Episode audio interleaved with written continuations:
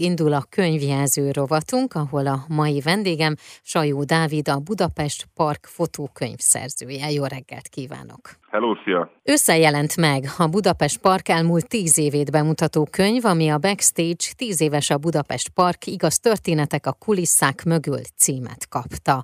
Már ez is egyébként rengeteg mindent elárul, de hát ami a könyvben van, illetve ami mögötte van, az, ami nagyon-nagyon érdekes. Hogy lehet nekiállni egy könyvnek úgy, hogy létrejöjjön majd aztán, hogy egy tíz évet átfogjon? Meg lehet ezt tenni, vagy nagyon meg kellett határozni az irányvonalat? Hú, ez egy nehéz kérdés, mert én még nem értem soha életembe könyvet, ez az első alkalom, szóval én is ezt most tapasztaltam meg egyáltalán, hogy ez hogy működik. Annyi a fejembe volt egyébként, hogy interjúkötetet szeretnék csinálni, és az interjúban ezt tíz évet az ott lévő emberek meséljék el, és az ő elmeséléseik alapján össze lehetett már rakni egy nagyjából pontos kronológiát szerintem a parknak a történetéről. Milyen a parknak a története? Ugye az ebben az érdekes, hogy az egész az úgy Pálfi András, ott a alapító tekintetében az egész a zöld pardonból indult, amiben az én fiatalkoromnak egy elég meghatározó szórakozó helye volt, szerintem ott kezdtem el először koncertekre járni, és ugye utána hozta létre a Budapest Parkot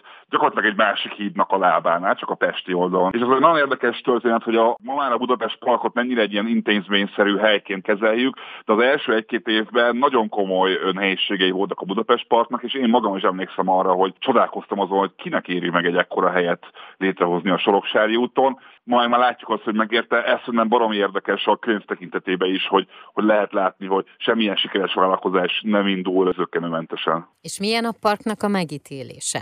A történetek alapján mi rajzolódik ki belőle?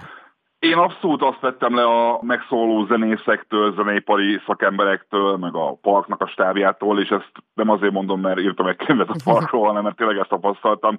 Mindenki nagyon-nagyon-nagyon szereti a Budapest parkot, és nem úgy szereti a Budapest parkot, mint hogy az emberek szerettek mondjuk fellépni az IFI parkba, vagy valamilyen kultikus helyszínen, hanem magát a stábot nagyon szeretik, az ott dolgozó csapatot nagyon szeretik. Én nem is nem találkoztam olyan zenésszel, akit megkerestem volna az interjú miatt, és azt mondta volna, hogy hát figyelj, nem akarok a parkról beszélni. És az az érdekes, hogy én nagyon próbáltam is valami negatívat kihúzni belőlük a Budapest Parkról, de, de nem nagyon sikerült senkitől. Hány interjút készítettél, összeszámoltad? Pontosan nem tudom, de ilyen 70 fölötti interjú szám. Azt tudom, hogy a, a megszólaló embereknek a névsora az 77 névből áll. Valakivel együtt csináltam, meg párban, szóval ilyen 70 fölött van a végeredmény. Ebben a könyvben én azt gondolom, hogy azért rengeteg képi anyag is van. Főleg képi anyagok, szerintem azért a könyv nagy része inkább képekből áll, mint szövegből a történetekhez tartoznak képek. Így volt a munkában is, hogy azért leültem, átbeszéltem az emberekkel a dolgokat, hogy mik voltak a fontosabb események, és ahogy észrevettem a parkosok is úgy választottak hozzá aztán képeket, hogy,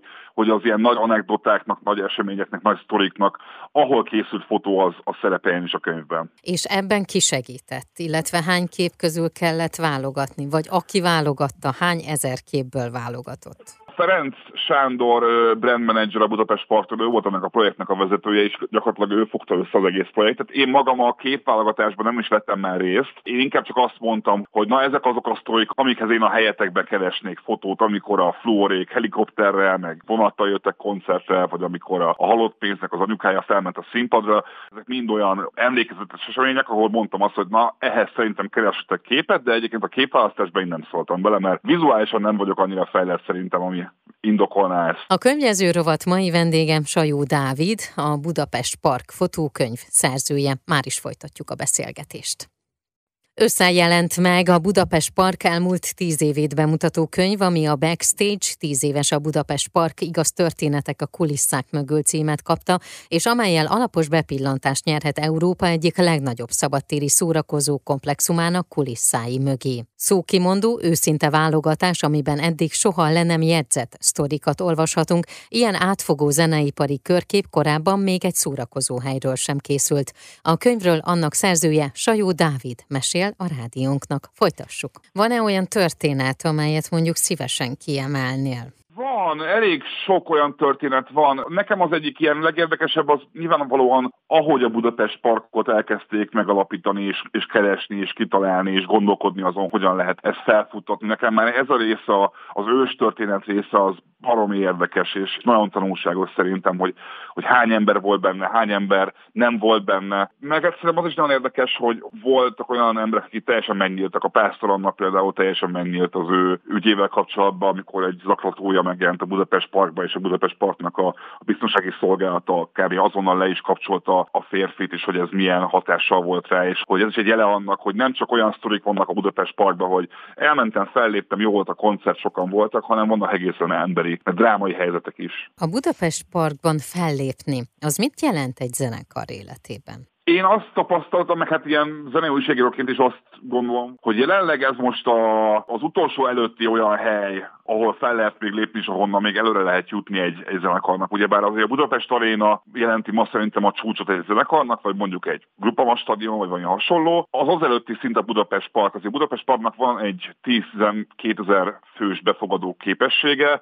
ha valaki meg tud tölteni egy Budapest parkot, vagy akár csak egy félházat csinál oda, az azt jelenti, hogy ő egy sikeres zenekarnak számít. Ebből a tekintetben szerintem igenis fontos a Budapest park. Ott fellépni tényleg azt jelenti, hogy, hogy te, mint zenekar, úgy érzed magad, mint egy, egy szuperprodukció. A Budapest Parkban, csak hogy egy picit így közelebb hozzuk a hallgatókhoz, ha esetleg valaki még nem járt ott. Itt ugye azért nem csak könnyű zenei koncertek vannak, hanem másfelé is nyitott a park. Ez így van, rengeteg civil program van, télen most már van jégpálya is, és most voltam bent a parkban, amikor építették a jégpályát, és óriási, hatalmas jégpálya lesz ott, hova járnak a Ferencvárosi iskolások. Rengeteg buli van a koncertek után, kiállítások, azt hiszem most volt ilyen használt ruhavásár is, szóval, hogy, sőt, vannak gyerekprogramok is. Nyilvánvalóan látszik azt, hogy ezt a helyet ezt igyekeznek hasznosítani minél többet, mert egyébként ugyebár pont azzal, hogy szabadtéri, az azt jelenti, hogy szezonális a Budapest Park, vagyis télen már nem tud nyitva lenni, meg késő össze, meg kora tavasszal, ezért meg nyilván igyekeznek mindenféle programmal feltölteni a helyet, mert hogy tényleg van mivel. És akkor most jön az a kérdés, vagy illetve az a mondat, amelyet kérlek, hogy folytasd. Ez a könyv nem jöhetett volna létre, ha nincs? Ha nincs Ferenc Sanyi a Budapest Parktól, ő volt, aki ezt az egész projektet annyira durván összefogta, hogy én, aki még sose írtam könyvet, ráadásul nagyon rövid idő alatt kellett összerakni a dolgokat, ha ő nincs, akkor szerintem még most is írnám a backstage-et feleségem, a, ő a háttérből segített, azért tudni kell, hogy majdnem egy-másfél hónap volt az összes interjú elkészítésére, legépelésére, mindenre, és a, a feleségem volt az, aki a háttérből ő is újságíró, gépelt, szerkesztett, olvasott, tanácsolott, támogatott. Ő a másik, aki nélkül talán el is készült volna, de hogy nem ennyi idő alatt, az biztos. Egyébként ez nagyon rövid idő arra, hogy időpontot egyeztes, oda menj, elkészítsd az interjút, és utána azt még le is írni. Ez tényleg elképesztően nagyon rövid idő. Azt hozzá kell tenni, hogy annyi szerencsém van már, hogy már nem a 90-es években vagyunk, hogy muszáj mindenkivel személyesen találkozni és kézzel gépelni. Most már azért a Zoomnak, a Messengernek, a, a FaceChatnek, vagy bármi másnak köszönhetően az interjúk nagy részét egyébként online csináltam, szóval, hogy Zoomon keresztül, vagy telefonon keresztül, vagy akár e-mailen keresztül. De ha én most így 77 emberrel egyenként leültem volna másfél órára beszélgetni, akkor még mindig beszélgetnék valakivel szerintem. Így Ahelyett, van. hogy itt beszélnék a klasszik rádióba. Így van, és ajánlanánk ezt a könyvet, tehát a Backstage Tíz éves a Budapest Park, igaz történetek a kulisszák mögül című könyv már elérhető, én pedig gratulálok hozzá, és kívánom, hogy még sok ilyen izgalmas feladat találjon meg. Köszönöm szépen. Nagyon szépen köszönöm, további szép napot. A könyvjelző rovat mai vendége Sajó Dávid volt, a Backstage 10 éves a Budapest Park, igaz történetek a kulisszák mögül című könyv szerzője.